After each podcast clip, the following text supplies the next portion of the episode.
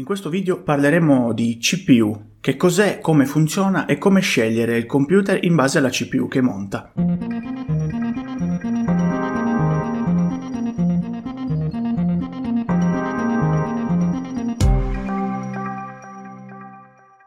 La CPU, o anche detto processore, è il cervello del nostro computer. L'acronimo CPU sta per Central Processing Unit, in italiano Unità Centrale di Elaborazione, e il suo compito è quello di coordinare tutte le attività degli altri componenti del computer nel mentre che noi lavoriamo o usiamo il computer. Ma nello specifico, come funziona la CPU?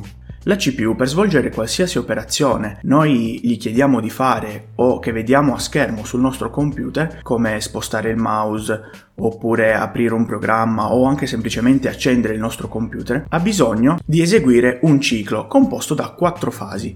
Queste quattro fasi sono la fase di fetching, la fase di decoding, la fase di executing e la fase di write back. Prendiamole una alla volta. Iniziamo dalla fase di fetching o anche della lettura dell'istruzione. In questa fase la CPU prende l'istruzione dalla memoria RAM, che ricordiamo lavora a stretto contatto con la CPU e se non sapete di cosa sto parlando potete cliccare sul link qui in alto per vedere il video che ho fatto la volta scorsa Abbiamo detto che prende l'istruzione dalla memoria RAM e la copia in una sua memoria interna chiamata cache. Poi c'è la seconda fase, la fase di decoding o decodifica. In questa fase la CPU, dopo aver preso l'istruzione dalla RAM, deve trasformarla in un linguaggio che lei capisce e questo linguaggio è chiamato linguaggio binario, ovvero tutti quegli 1 e quegli 0 messi in sequenza che molto probabilmente avrete già visto da qualche parte. Una volta che ha capito cosa deve fare e in che sequenza deve farlo, passa alla terza fase, la fase di executing. In questa fase la CPU non fa altro che eseguire tutte quelle operazioni che noi gli abbiamo richiesto, però lo fa attraverso operazioni matematiche molto complesse. Nell'ultima fase, quella di write back, il risultato di queste operazioni viene copiato nella memoria così che la CPU può passare all'istruzione successiva. Per fare un esempio pratico, è più o meno come quando parliamo con una persona e ci viene fatta una domanda. La persona ci fa la domanda, quindi noi lo ascoltiamo e questa può essere la fase di fetching da parte nostra, ovvero la parte in cui noi captiamo l'istruzione, ci viene fatta la domanda. Poi Sempre noi passiamo alla fase di decoding, ovvero di decodifica della domanda. Dobbiamo pensare a cosa ci ha chiesto, dobbiamo capirla la domanda. Dopo averla capita, passiamo all'executing, ovvero pensiamo a una risposta. Alla fine di tutto, diamo la risposta, quindi questa sarà l'ultima nostra fase, ovvero la fase di write back. Tutto questo avviene in maniera molto veloce, più o meno così. No, forse anche un po' più veloce.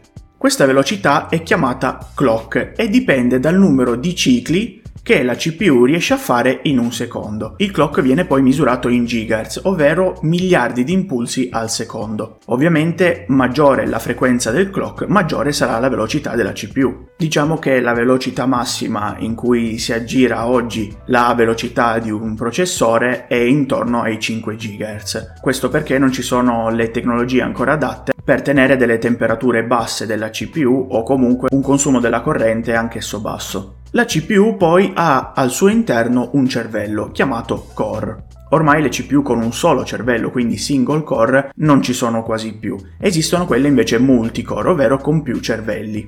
Infatti, se ci fate caso, quando andate a comprare un computer, potete trovare la dicitura sul computer con scritto dual core, quad core per 4 cervelli, hexacore per 6 cervelli, octa-core e così via. Tecnicamente, qui parliamo solo tecnicamente perché ci sarebbero tante altre cose da prendere in considerazione, maggiori sono i cervelli, quindi maggiori sono i core di una CPU, maggiori sono le prestazioni che essa può offrire. Si potrebbe parlare a lungo della CPU, si potrebbe parlare di overclock, del processo di produzione, del socket, dell'architettura, ma anche in questo caso si entrerebbe troppo nel tecnico e magari ci farò dei video a parte un po' più tecnici, ecco. Quindi in soldoni, quale CPU, quale computer con quale CPU dovremmo scegliere? Beh, la risposta come per tutti i componenti del nostro computer quasi è dipende dall'uso che ne facciamo. Se il nostro utilizzo del computer si basa solo su accenderlo, navigare su internet o andare a cercare le ricette di nonna Pina, beh, ci basterebbe anche solo un dual core o un quad core. Avere un processore con più core significherebbe mettere in mano a un bambino di due anni una Ferrari.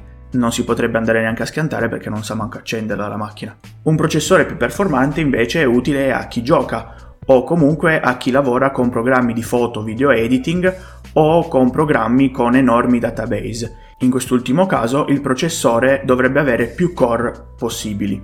Le due principali marche di processori al mondo ad oggi sono Intel e AMD.